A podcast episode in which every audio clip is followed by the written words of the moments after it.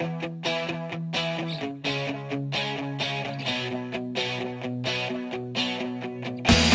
everybody, welcome to Rockpile Talkpile, the official podcast of Colorado Rockies subreddit. I'm Zach, username Zach17. I'm John J. Foster 15. I'm Jack, user slash underbubble. And speaking of bubbles, uh, the Rockies barely had a slow boil of getting out of. That was terrible. That was. We won the series against the Orioles, and it just took a really long time for that pot to boil over. Isn't that really all that matters, though? Yeah, That, that was that was bad. I'll just say that was bad. that was great. really hooked everybody in. really hooked everybody in. Um, I don't think any of us we we didn't we didn't predict this week because we haven't really talked about the Orioles series, but the Orioles is a series that you should win easily. It was definitely not easy, but they did win. And they didn't even win it by run differential. They tied it. It's good. The aggregate. Let's uh, what went wrong this series? Everything went wrong that could go wrong, probably. I think Kyle Freeland's the biggest thing that went wrong, right? I think we can all agree that Kyle Freeland's Yeah. what went the wrongest. hmm Probably. I mean, we don't have two starting pitchers. We only have what two starting pitchers now, right? Yeah, Jon Gray and Herman Marquez, and even Marquez looked a little shaky in two separate innings. One of them he was able to get out of, the other one not well, so he was much. he was still pitching late. You know, there does there's that thing that Bud Black does with his young guys like Marquez, and he just like has them like, you got it, you got it, you got it, and then it's a little bit too late. Well, he, he pulled Kyle in the second inning against the Phillies. So I feel like he's getting a quick hook with Kyle recently. Mm. I mean, let's let's talk about Friday's game. Hoffman, five earned runs in five innings, seven hits, two walks, three strikeouts. Yeah, Jack, you Uh. were you were mentioning how Hoffman's velocity was down, than Down. what we're used to. hmm Yeah. Hoffman, theoretically, when he's on, should be kind of sitting 95, um, a little bit of 96, pump it up to 98. Um, we didn't see him past 94 at all, and he was kind of throwing 91, 92 the whole night. Um, you saw when he got hit, it was really off of that fastball. Um, he just didn't uh, have the velocity that he needs to be effective. He's not like, you know, guys like Zack Greinke that can hit their spots. He really needs the power to pitch. Um, also, I'm willing to give the Orioles a little bit of the benefit of the doubt on this, um, just because they knocked around Freeland, they knocked around Hoffman, and you were kind of like, well, yeah, I mean, they haven't been great. But then they knocked around Marquez, and you're like, are the are the Orioles heating up, or what was going on here? They aren't, but there is. Um, I think Nunez, Renato Nunez is actually 27th on the uh, Baseball Savant um, barrels per plate appearance percentage. That's 9.8%. So he barrels 9.8% of his uh, plate appearances. Yeah, that dude was a terrorist this weekend. I think it's important to note that they are still professional baseball players. This can happen. The Marlins did just come off a stretch of winning six in a row, and we know how poor that team is. Well, they were playing the Mets too, right? And the Mets can flop better than anybody else. I mean, it's not like we have a great track record of not flopping either. I feel like the Mets flop worse than us somehow. I feel like it's because they're in New York, and so it's magnified. Yeah. Right. Um, so Freeland is. Let's talk Freeland for a second. He's uh he's not got it. I think last pot pod or the one before that, we were talking about his uh there's like no spin on his on his stuff right now. Yeah, his his slider's just getting destroyed. There's he's not fooling anybody with a slider, which is not his best pitch, but he needs it to survive, and that's why he's not surviving. And they even gave him that extra day, right? Yeah, they bumped his start back a day. I don't know if that was because Hoffman was on normal rest or if they wanted Story to take it or uh, Kyle to take an extra day, or a little bit of both. I feel like the extra day didn't really help that much. I'm just gonna I'm gonna go out on a limb and say that. But also, like looking at Kyle, he was sitting 89 in his start, so he's got Mm. velocity problems too. And not to say that Kyle's velocity has ever been super important, but sitting 89 is bad. Like you really gotta have something to be able to sit 89. That that X factor would be effective, and Kyle hasn't really shown that. You gotta have like all the calls and all the corners hmm and all the fade. And he's got Iannetta catching him, who has been mediocre, below average framer, so he hasn't helped either. Wasn't there some stat we were talking about with Chris Iannetta's uh, runs um, cost by him being in the game? Like not just his batting, but the fact that he was in a certain game. Game started by Chris Iannetta. We have like a terrible run differential or something. It was like negative thirty or something. I would take that with a grain of salt because he's been the one who has caught Kyle Freeland, and he was Tyler Anderson's catcher. So, And you know, Anderson's if you're starting, if you're catching the bad starters, it's going to happen. I mean, just for reference, though, it's minus 41, including today's game, with Chris Iannetta at starting. That's our run differential. Well, not today's game. Today's was Tony Wolters. Oh, yesterday's game. Sorry. So it's actually worse because he started yesterday's game. How many did we lose by yesterday? Three. Add Three. so 45 now. Okay, so take away 20 of that for being the pitcher. You know, or even 25. You still got a minus 20 run Well, differential when he starts. Part of it is is Tony Wolters has legitimately turned himself into a good option as far as hitting is concerned, and so it looks worse now because last year they were just both bad at hitting. Now there's just the one who's bad at hitting. I mean, Tony's not going to have a good slugging percentage, but damn, he can just. He hits the ball out of the infield. He did exactly what he needed to do today. He put the ball in the air and gave Hoffman a chance to tag up. The most unselfish man on the team. You know what's really fucked up about all this is that like I don't like Tony's peripherals are awful. He has he's Doesn't bottom two percent of the league in hard hit, bottom two percent in expected weighted on base average, uh, bottom seven percent of the league in expected slugging. Um, his expected batting average is two twenty seven, and he's batting three hundred. Charisma So- 100. Yeah, where is this coming from? Stashiness. It's all about the stashiness. It's the stash. It's that it factor. His Um, framing is 10th percentile this year. So he's, so he's pretty good. That's bad. Last year he was 98th percentile. Oh, you mean 10th of everything? like 10, Yeah, 10 10%. yeah. Not like top like 10. the little button is blue. Like very bad. Which is weird because last year it was 98%, right? And today he got two calls that he just like he got those calls for Marquez. Um let's keep on um the starters train. Um I, the other things that went wrong in the Orioles series, I mean, we were scoring some runs just I mean, we had Hoffman give up 5, Freeland gave up 7, Marquez gave up a couple. And then um the relief pitching finally like blew it today. Yeah, Bryan Shaw's been regressing like we said he would for like the last three pods. He's finally catching up to himself. It's about time, I guess. Um, yeah, but Hyro's up.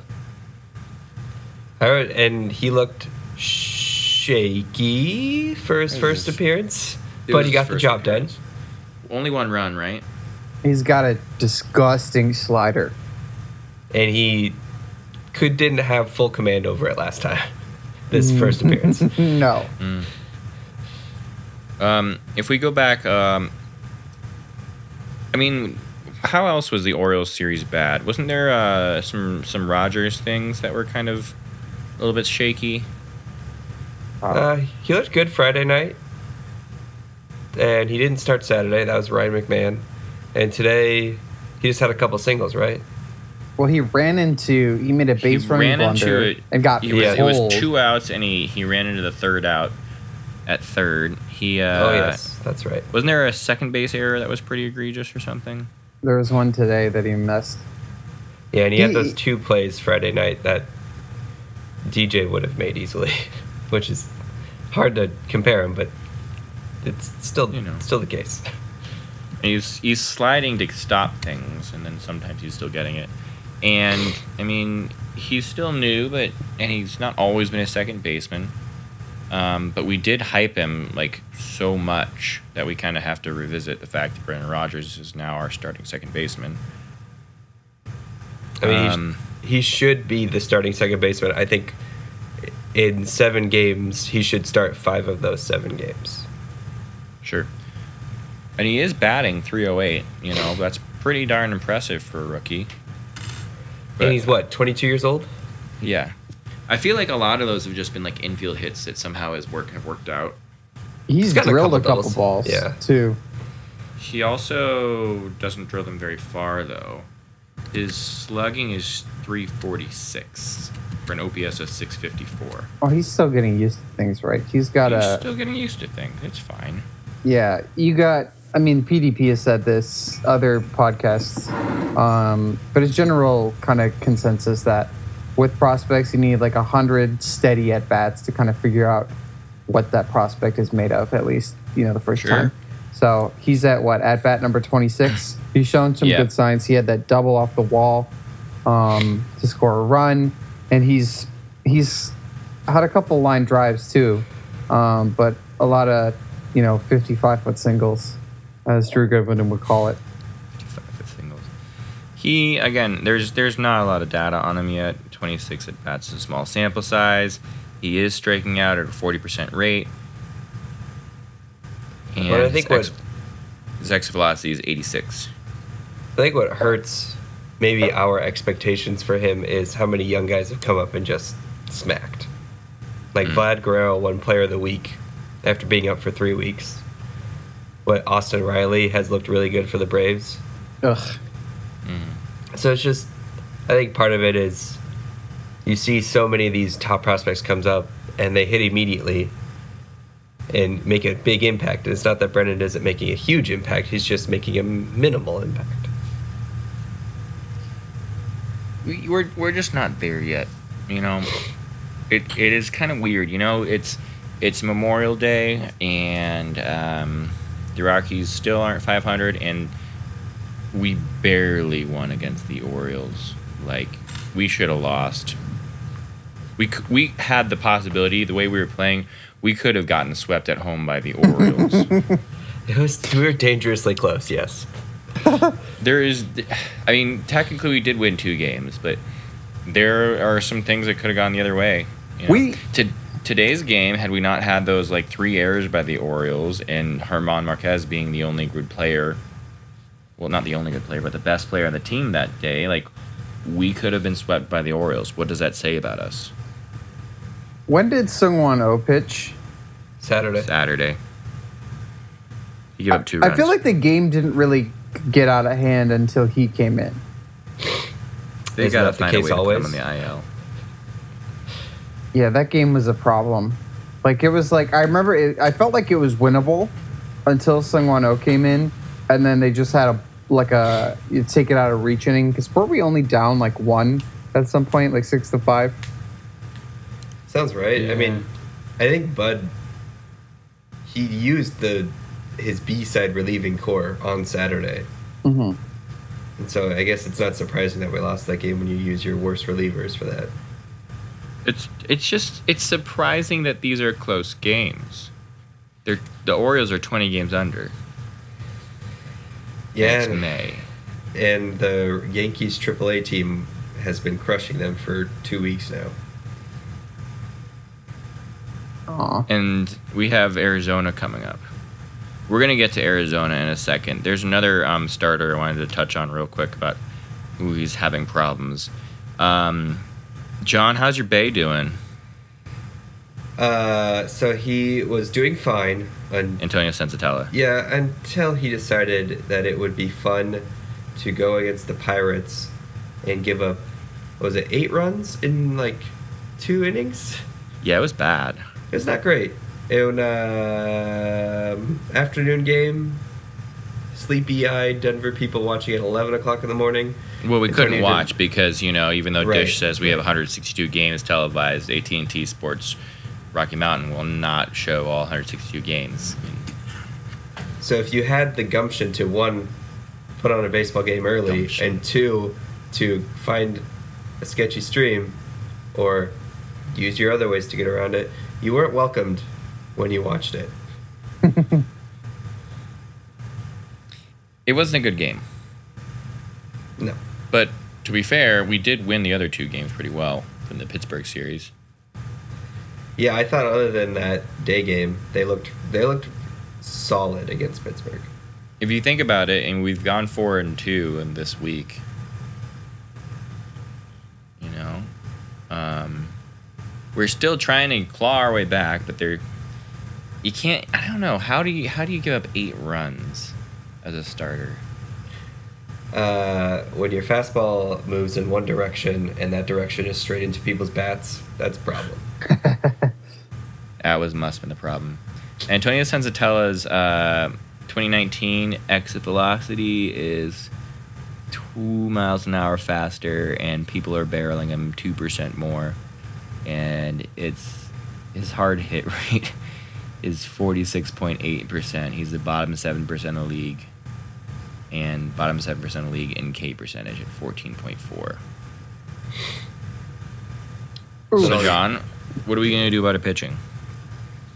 Well, uh, there is a gentleman by the name of Peter Lambert who appears to be rocking Albuquerque right now, and I'm usually someone who wants to kind of hold off on that kind of stuff, but with the way that we're going right now, I don't think it would be an issue if they moved Senzatela to the bullpen and gave Lambert a shot.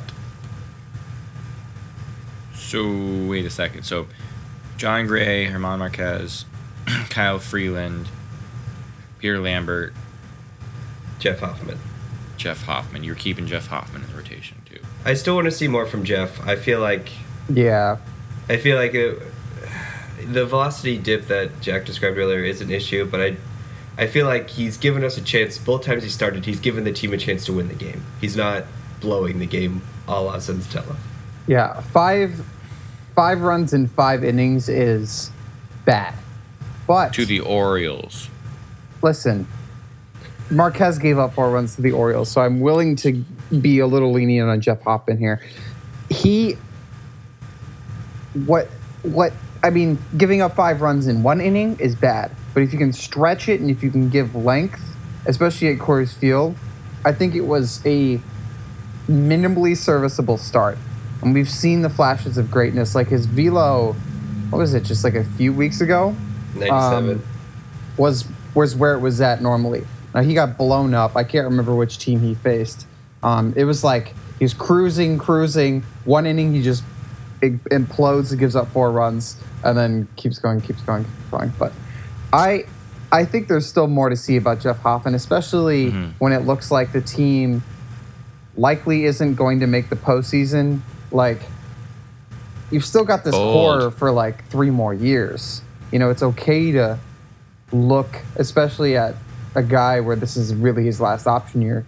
You know, if you if you have the opportunity to, which you do because your other options aren't good, then you should really try and see like is Jeff Hoffman good? Now, if he goes out there for three more starts, he's hurling 93 over the plate and he's giving up five or six runs. You know, then I think the evaluation of maybe Jeff Hoffman isn't you know major league starter is fair. But for now, give him all the chances he can get. A lot of bold stuff in there. I think um, I don't think anybody was expecting us to still be in fourth. You know, at the end of May. Um, and if we don't have any options at starting pitcher, then I guess we don't really have any options. We don't have any good starting pitching, then we don't have a good chance to get in the postseason. I mean, it is just Memorial Day, but John, do you want to talk more about like postseason chances? I mean, there was a graph that someone posted on uh, the baseball sub, which basically showed where you're at versus how likely you are to make the playoffs, judging by past data. And if you're this far under 500 and this many games back of first place in your division, chances are minimal. and I there was a point last year in June when we had a rough June where Fangraphs had our uh, postseason odds all the way down at two percent, and we still somehow made the playoffs. And we know that was facilitated by really good pitching and really good um, just team baseball in general. And right now, if you look at the playoff odds by Fangraphs, it's not quite two percent. Uh, it's at seven point nine percent, and it's gone up from earlier this week, which was six percent. Mm. So it's it's bleak. It's doable, but it's bleak. It's going to require games. another one of those miraculous. What was it? A fifty-one and thirty run. Like Yeah, they had the second best record in the National League in that time last year. it's And it's I all feel got to like- synchronize. And there's no way we're gonna catch the Dodgers at this point. No, it's what- it's just too they're, far. They're 18 over or something. Yeah, we currently sit uh, ten games behind them in the standings. It's it's just too much ground to make up. Unless there's a total collapse like Cody Bellinger coming back down to earth and stuff like that. But their offense is ranked number two. I don't know their pitching, what that's ranked, but Their pitching's been really good the last couple of weeks. no. Yeah, Ryu's Hyunjin been Ryu solid. is like a, amazing. Yeah, he's a monster. Dodgers are Buehler's back. Yeah, uh, Buehler's had a couple third nice in starts ERA. Cool. Yeah. Yeah, So um, I guess we're gonna look at the wild card then. Um, I want to talk about the Arizona series, but not for like another like ten or fifteen minutes. So let's see. I mean, could the Rockies still make the postseason? Oh, yeah. Probably. Um, it is late May. Uh, nothing is impossible. But how are we going to do it? We're going to figure out what things might be the keys to success for the Rockies making the postseason after this break.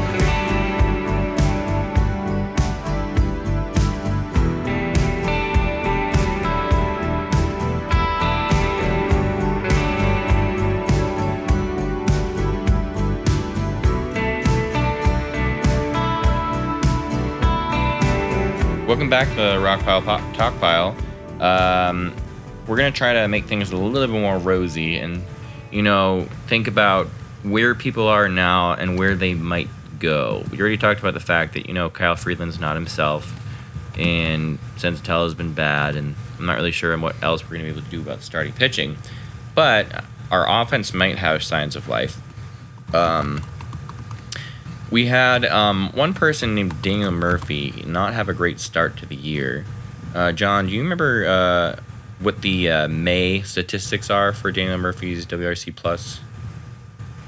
uh, they're bad. Uh, it's twenty seven, which is bad. It's, that's that's uh, like Ian Desmond bad. Really? Is That's it like Ian 2000 bad? It's like 2017 Ian Desmond bad. Sorry, I should specify which Ian Specify. Desmond I'm talking about. Yes. Because Ian, because well, Daniel Murphy is doing bad right now. Um, you said like his last couple days have been trending a little bit better. Yeah, so the last seven days, Daniel Murphy is slashing 353, 389, 706 with a 1095 OPS. Uh, his BABIP has recovered. He still, for 2009, has a 208 BABIP, which is really bad. Uh, but he's come up to 313 just in the last seven days. He's just hitting the ball harder. He's got a home run. Excuse me. He's got a home run and a triple and a double all in that time frame. It's pretty good. You might be heating up. Um, you wanted to say something about Ian Desmond, though, correct? Why did you say Ian Desmond 2018? Because Uh, Ian, the 2019 version of Ian Desmond has been, you know, not too bad. Not too bad. Not too bad. It's, It's doable. kind of it's weird. We, I mean, he's on like basically the second half of the deal, and it seems like you know Bryan Shaw wasn't doing that bad, and Desmond wasn't doing that bad, and it seems like most deals that most free agent signings that Bridge makes only bloom in their second half. I mean, he's Ian Desmond right now, 86th percentile in hard hit percentage in the entire league. He was like, um, and then barrels per plate appearance. I think it was like 40th or something. It was weird. It, this is Um, definitely the best season he's had in a Rockies uniform, even if his 2017 numbers look better. His month of May weighted runs created plus was 124. Ian Desmond. Do you Yeah. guys see? Did you guys see the game today too? Great Yeah, his- at bat. His great at bat to set up Tony Wolters for the heroics. Right. His It just- expected weighted on base average is the highest it's ever been in the StatCast era. which is 2015, 2014. Uh, yeah, 2015. So it's 345. His 2016, which was a really good year, was still only 327. His uh, expected weighted on base average is 345. His weighted on ba- base average is 309.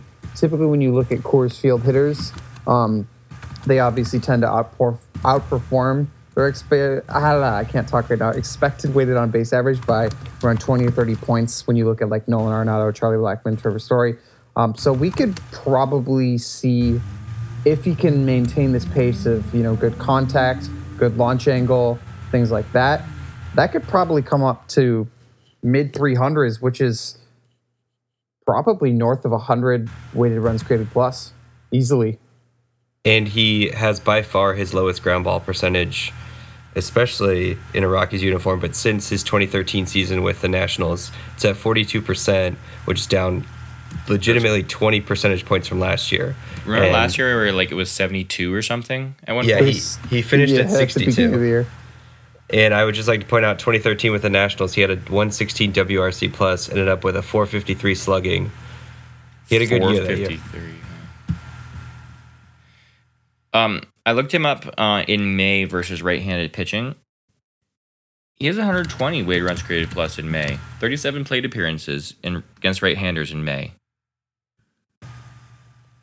Yeah. Uh, He's been legitimately like decent. Has he been better than Dahl this month? I think it's safe to Probably. say yes. I mean, so March, April versus right-handed pitchers, he was a nine weighted runs created plus, Mhm. and then he went to 120. Wow. I'm not sure I'm even mad if, you know, someone sits for Desmond anymore because, like, I mean, we talked about it a few podcasts ago where we were like, Ian Desmond, good, maybe? And now it's like, you know, yeah. I mean, he still has a negative war. So obviously it's not like, you know, he's screaming in your face that he's good, but there are a lot of good signs. A lot of that it might be defensive related too. I'm not sure how those things can be weird this early in the season with defense. his DRS um, uh, this year has been minus five in center field, which is not good. His, With Desmond as a minus five, his zone rating for per 150 is minus 76, or sorry, minus 7.6. I Yeah, I wonder guess- how his outs above average is because I remember seeing it like it was pretty neutral. I think Toppy was the only one who was an above average outfielder, which to any Rockies fans like, what the fuck? Hmm. Toppy is good at defense. I mean, they Savant has he had to those like there. ranges things too, where they show like which way they're worse at going, which way they're better at going, which is kind of fun to play around with when you look at it, because you can do directional outs above average before you can just do regular ones. Mm-hmm. Dahl never. I feel like if we're trying to talk ceilings, you know, like Murphy's now doing a little bit better, and if he does as well as he can, that's fantastic. And if De- Ian Desmond is his best self, that'd be fantastic. And if if David Dahl was his best self, that'd also be fantastic. But he's also he's not scuffling. He's just not doing a lot of good. He's striking out a ton. He's at a 32.4% strikeout rate in May. And his weighted runs created plus is 86, and his BABIP in May is 429. It's still in the high 400s. I, even per month, he hits the ball hard. He, I think he was 30th or something in in uh, hard hit per plate appearance or something. Well, and while we're while we're on this, I just looked up his directional outs above average. He has two total outs above average, one going forward, one going to his left or his right. Uh, Desi? No, D- David Dahl. Oh, David Dahl. You're talking about David Dahl's defense now. Yeah, he, I was just letting you know since I was on the page. Oh, I see him. So, How's our boy Tapia? uh, Is he, is he still above average? Oh, yeah, he is. There he is. Yeah, positive too. Hey, set out to improve the outfield defense, and it's gets better. So yeah, He also our- was a good. Toppy was a good leadoff today. he looked like he was having fun out there too. I don't know what it was, but he looked like he was just having a blast leading off. Yeah, it, it was weird not seeing him with the Charlie like approach. Like I'm so used to Charlie taking the first pitch like almost no matter what. And then like seeing Tapia swing at like the first pitch that wasn't even out or inside the zone. I was like, ah, there we are. There's Tapia. He's still gonna be, you know, Tapia.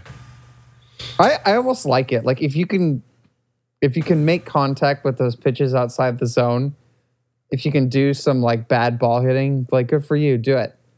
Although he's no Eddie Rosario or Pablo Sandoval in that respect, it's still kind of fun. Kind of curious if if Murphy's still swinging outside of the zone. Well, if we wanted to get back to David Dahl real quick, um, his hard hit percentage, 42nd percentile, not great. Exit velocity, 23rd percentile, not great.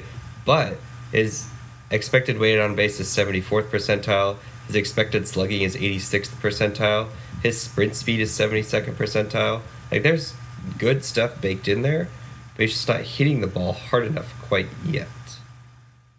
I think what all of that says to me is like when because if you if you look at his stat cast, you'll see a well below average exit velocity and slightly below average hard hit.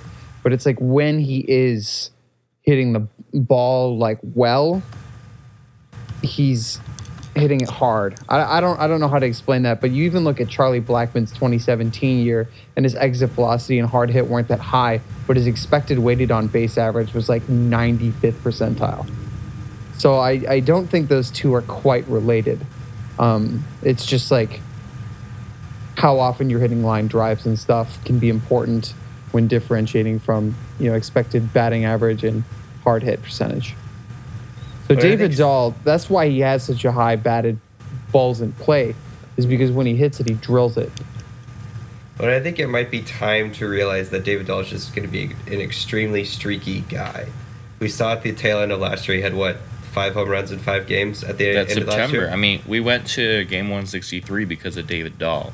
Yeah. Yeah. So I think it's just time to recognize that there's going to be two week stretches where he looks completely overmatched. He's going to strike out every dang time he's at the plate. And then there's going to be a two week stretch where he's tearing the cover off the ball. And it's just going to alternate, and it's going to be extremely frustrating. The Yasmani Grandal experience. Mm. So if the ceiling of David Dahl is that he's gonna he's gonna strike out a lot, he's gonna be streaky. You just gotta hope he's streaky when other people are also streaky or some or good. You know. Yeah. Or that he can carry a team on his own. With Yeah, when get- when you- he's hot, he's it, Speaking ridiculous. of carrying a team, Nolan Arenado had Andrew, one of the best weekends of his life. Yeah. He, no one um, crushed it this weekend. He saved us. Was it five or four home runs? You had two. You had two run, Two, two, Friday, home runs. one Saturday, one Sunday, so four. Four. Four home runs in three games is, is hard to. It's hard to beat, man. Um, there's not really a lot to say about Nolan Arenado. He's like he. We are still very very lucky to be able to see him play. His defense gets more boring as we see it. You know, and you're like, oh, just sitting on the ground, turns himself around, and just catches something else. Um, and him and Trevor are gonna have like a home run contest. Um, I guess where we're at now is even if every if everybody after Memorial Day hit their ceilings, do you think we're gonna overtake the Diamondbacks by the end of June? Can I say we'll take over the Diamondbacks by the end of June, regardless, just because I feel like they're going to fall back to earth? You can. I totally agree with that. Um, I mean, Christian Walker finally slowed down, right? Yeah, he did. Yeah, but Tim Locastro is still has a WRC plus of like 150. Like, guys, They just they may Come have just lost Weaver too, right? guys, uh, Yeah, more than they- likely. Yeah, the dreaded uh, right forearm tightness, which, like, I'm no scientist or anything, or doctor or anything, but uh, that's usually signals Tommy John surgery. Yeah, we think look at we're- the Diamondbacks right we're now. Gonna be, we're going to be headed into the Diamondbacks. So I think we're going to talk with the Diamondbacks after the break and get prepared for that. And we'll say, you know, if if we are let's let's do a quick check in. If the Rockies are all at their ceiling, when do we hit above 500? Real quick. Uh, I will say, what are we? Three games under right now. Yeah. All right. I will say June third, which is an off day, so June second. Yeah, I was I gonna think- say like next Wednesday. I think it'll be like next next Friday. It's, it's got to happen. We're playing just barely above 500 ball now. But one of the ways we're going to be able to do it is by winning this series against the Diamondbacks. So we're going to take a quick break and we'll talk about the upcoming four game series against the Diamondbacks.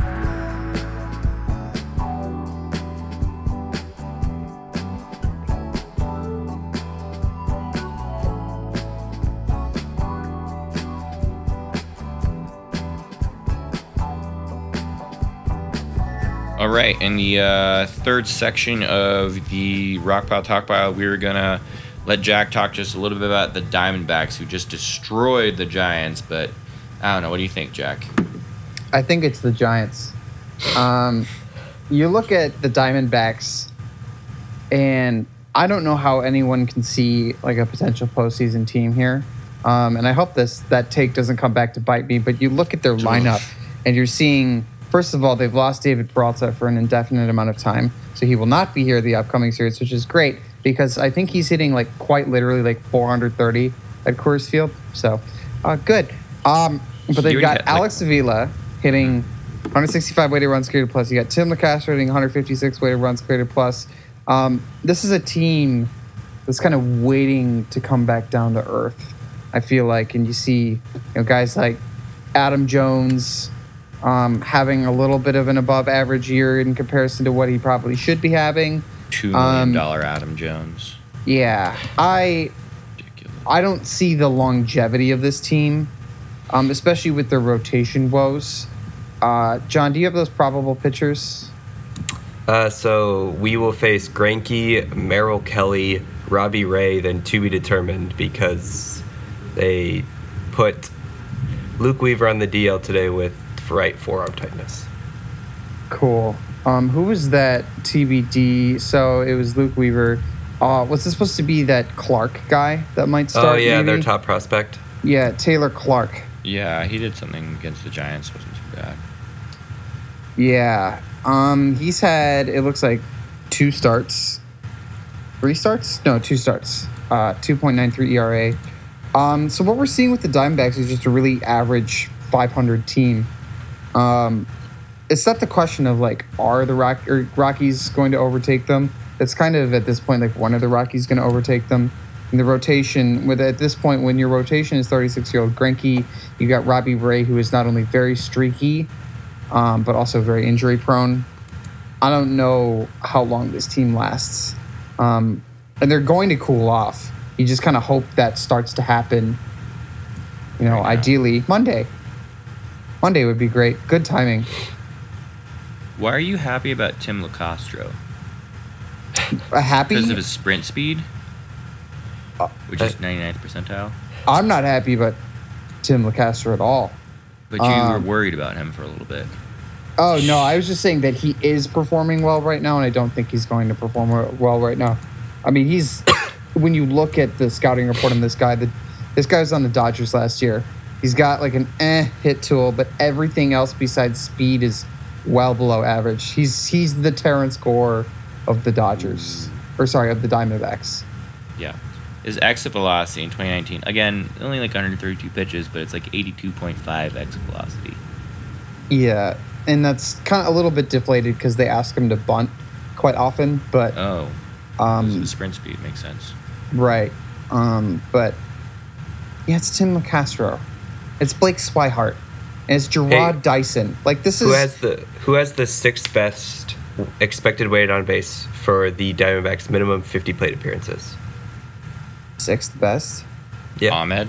Can I guess Zack Greinke? you would be correct, Jack. it is Zack uh. Greinke. That's where they're at. Their sixth best hitter is Zack Greinke. Well, Zack Greinke is a great hitter too, though. But still, Yeah. You're using expected weight on on base when like if you're using like award, it'd be more cumulative. I'm just saying. How how is the diamond are, are the Diamondbacks as a whole? Does it look If you want like to they're know why the overperforming? Diamondbacks are good, it's because of Ketel Marte and Eduardo Escobar are playing out of their minds. Yeah, Ketel Marte is playing out of his mind, which He's legit. I, buy that. Yeah. I also buy Esky. He was really good at the Twins last year, Mhm. um, and he. I feel like he murdered us last year too when he came over. He's he's going to be a pest, and he signed a ridiculous contract, three years, twenty one million, for Mm. for like three, maybe even four win production. Great. That's it. That's uh, I don't know. I don't know if you look at their Statcast numbers. Ketel, Ketel Marte is above 50 percentile in every single metric that they have. I mean, his lowest is 62 percentile. Eduardo Escobar only has sprint speed as above 50 percentile. He's 15th in hard hit, 33rd in xWOBA, 34th in exit velocity, 21st in expected batting average. So, also, are we not buying Eduardo Escobar? I'm fine trashing Escobar. I would yeah, I love think for I'm him not to do buying that. it. He's That's wonderful news. somehow. Oh yeah, expected weighted on base average of 313, but his weighted on base average is 376. Yeah, um, So it That- should drop a little that's bit. like, that should drop. I mean, he's never had a performance that good. He's been above average. He's an Um, above average player. You know, he's he's not bad. He should be a player on the Diamondbacks who's a starter for the Diamondbacks, but not the 2019 Diamondbacks, the 2018 Diamondbacks who, you know, who are Collapsed. these guys? What record do you guys think they end with? 75 and 87. Yeah, that seems about right. Mm, I give him like 77 wins, 78 wins. He'll find a way. Do you think What's- that beats the Rockies? No. No, I think we'll barely overtake them. I think we're gonna like slide into second place and miss the wild card. So like 85 wins. Y- yeah, y- you don't have starting pitching right now. You know, So Zach is saying But 85 neither do the. Diamondbacks. right? But you know the the Cubs and the, the Cardinals will always find a way. And Will yeah, they? Their their pitching is 28th. Yeah, they're bad right now. Their pitching is a, awful. They'll find a way. When was there's some statistic about the Cardinals? Um, how they've missed the been under 500 like twice in the last 20 years or something. Yeah, Anyway, they're not looking. They're not trending great right now, though. Well, anyway, the Cardinals are a different team. Um, I wanted to talk about the ISO of the uh, Diamondbacks. Leader in ISO for the Diamondbacks is Zack Greinke, Nice. 400 ISO. I feel like no matter how good of a hitter your pitcher is, that shouldn't be a thing unless it's Shohei right. Ohtani. It's weird. Um, but the thing is, they're all hitting a lot of like hard extra base hits. Escobar's ISO is 274. Avila's ISO is 258. Marte is 245. John Ryan Murphy even is 242. Christian Ryan Walker Walker. just got cut. he got released. Yeah, he Yeah. just got cut today. Walker, who's not doing as well, is 233. Carson Kelly, 230. Adam Jones is 224. Peralta is 215. And when David Peralta has a lower ISO than six other guys on there, they were doing a lot of good things. They were just playing out of their. They were playing way above their where they should be. Yeah.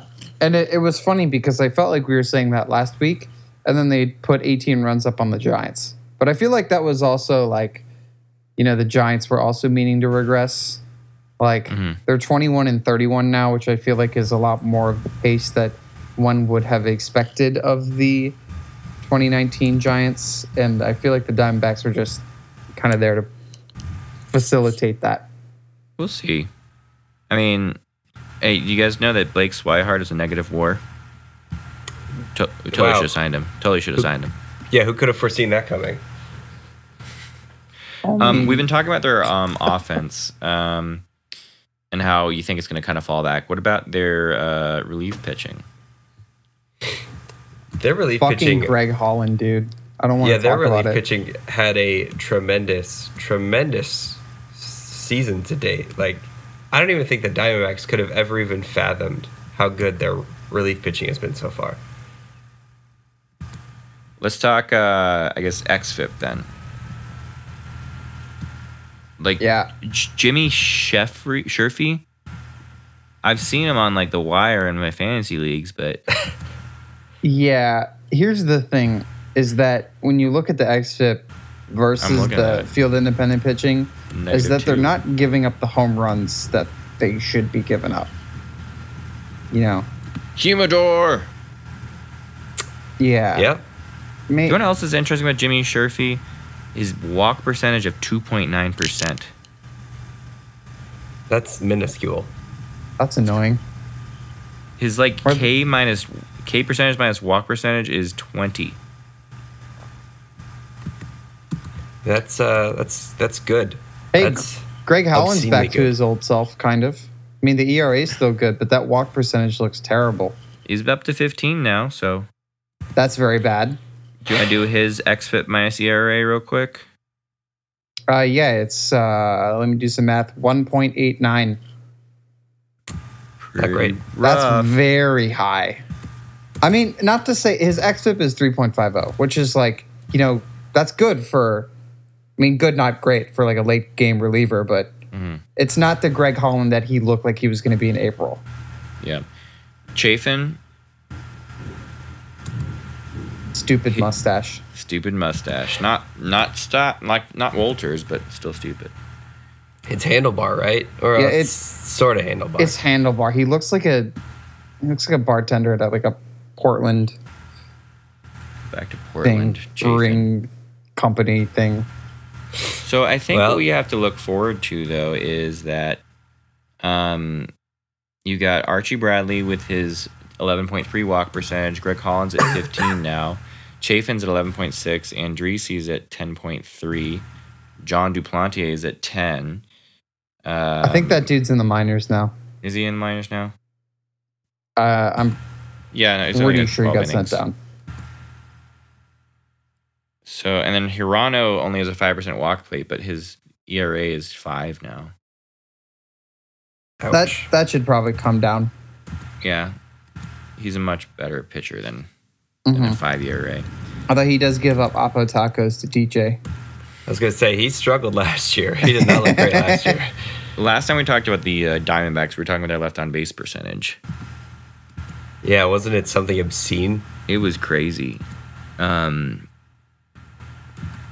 there was uh it was like Greg Holland, I think, had like a like a ninety five percent or something, and Yeah, there was like three guys that had hundred.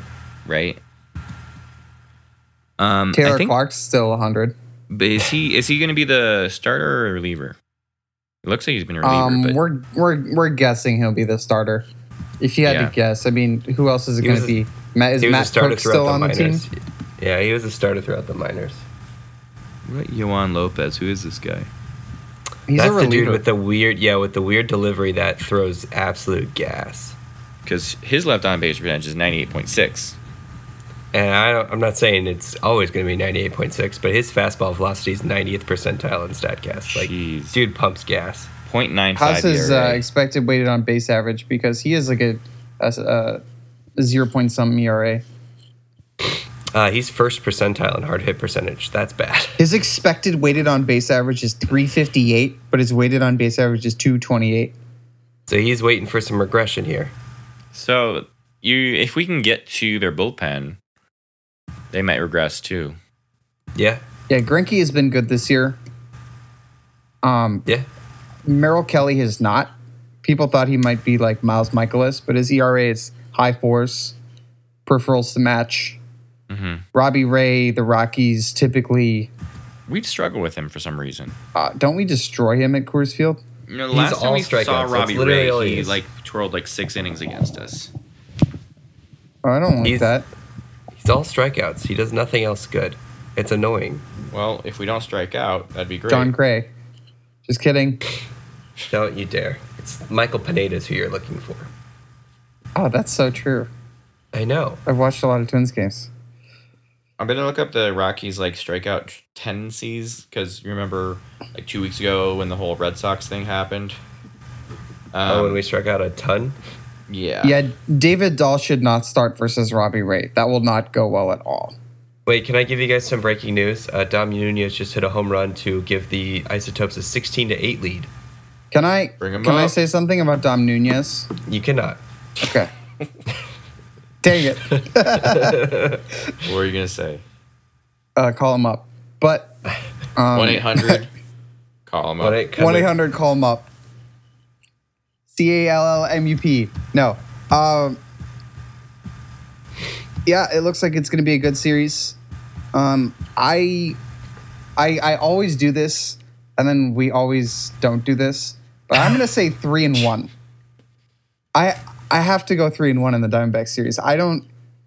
uh, They don't have a good bullpen. Greg Holland.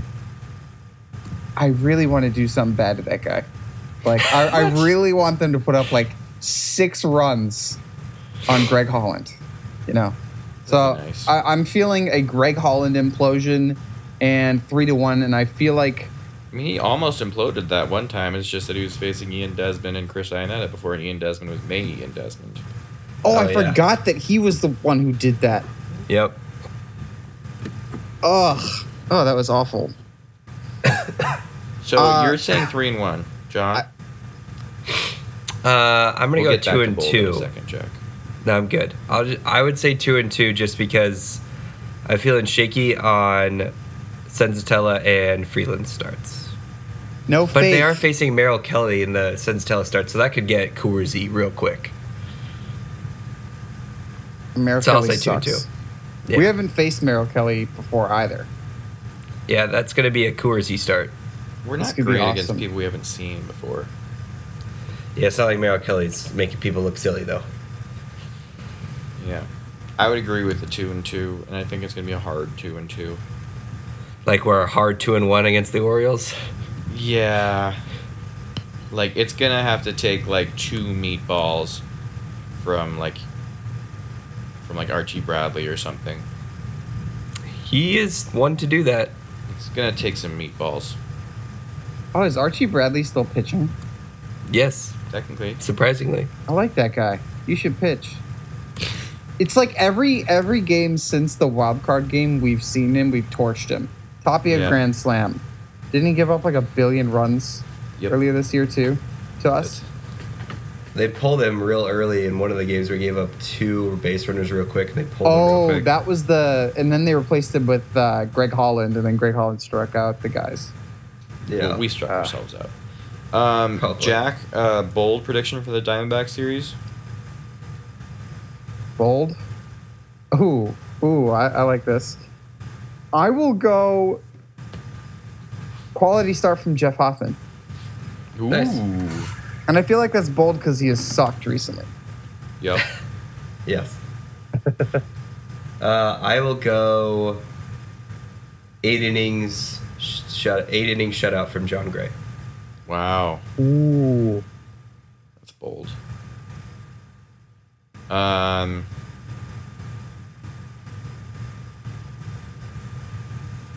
I'm gonna say David Dahl starts streaking, Nice.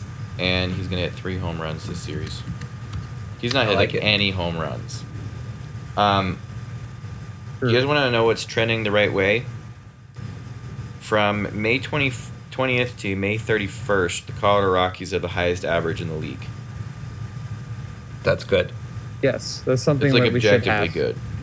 We're seventh in weighted runs created plus in that time at 134. Also good. Um, and let's see, Woba. We are not too bad. Woba isn't park Second. adjusted. Ah, it's not park adjusted. Mm-mm. No. Well, we're still second to Minnesota. Hey. That's those. If you're just behind Minnesota in any offensive metric in 2019, you're doing good. This warms my heart. So, if our pitchers can at least give us five innings, you know, if this is sustainable, you know, we'll find a way to like crawl back. It just takes a good two weeks. You need you need a good two weeks to just get momentum on your side, feel good. The, everybody in the clubhouse feels happy. And you got to club this garbage ass Blue Jays team too. Also, that Yeah, you, do what the do what the Padres just did. You got to do two at one, and it's got to be some hilarious Like I don't want this Orioles series nonsense where it's like you felt like you were fighting for each one. I know. It, it is May 26th. We've got four games in a row. We can hit 500 by next podcast. I believe it. It's possible. We just need some good starting pitching again. Yes. All right. Um, last things we wanted to congratulate two of our favorite players on some milestones. Uh, Jack, what did Trevor Story do? It is the hundredth home run. How, how fast? It was like Faster than any other shortstop in Major League history. so good to hear. Yeah, that was pretty crazy. Coors. Coors, Coors indeed. Slash great Um, who else plays most of his games at Coors at third base? John. Nolan Arenado hit number 200 over the weekend. And then 201. He's, I mean, if we can just put a team around those two guys, it's a winning team. And those two seem to be forming a good bond. They always are Mm. talking next to each other in the dugout. Like they seem to be forming quite the duo. It would be nice if Trevor Story got, you know, a little, uh, little something, something his way to stick it out. Yeah, maybe some extra years added onto a contract where you pay him lots of money Give in the form of give him millions. lots of money. Yes, he has earned many, many millions of dollars. I think we Please talked about like them. five five pods ago or something, but like take the super pen money, give it to Story. Yeah, shove it in his direction. Yep.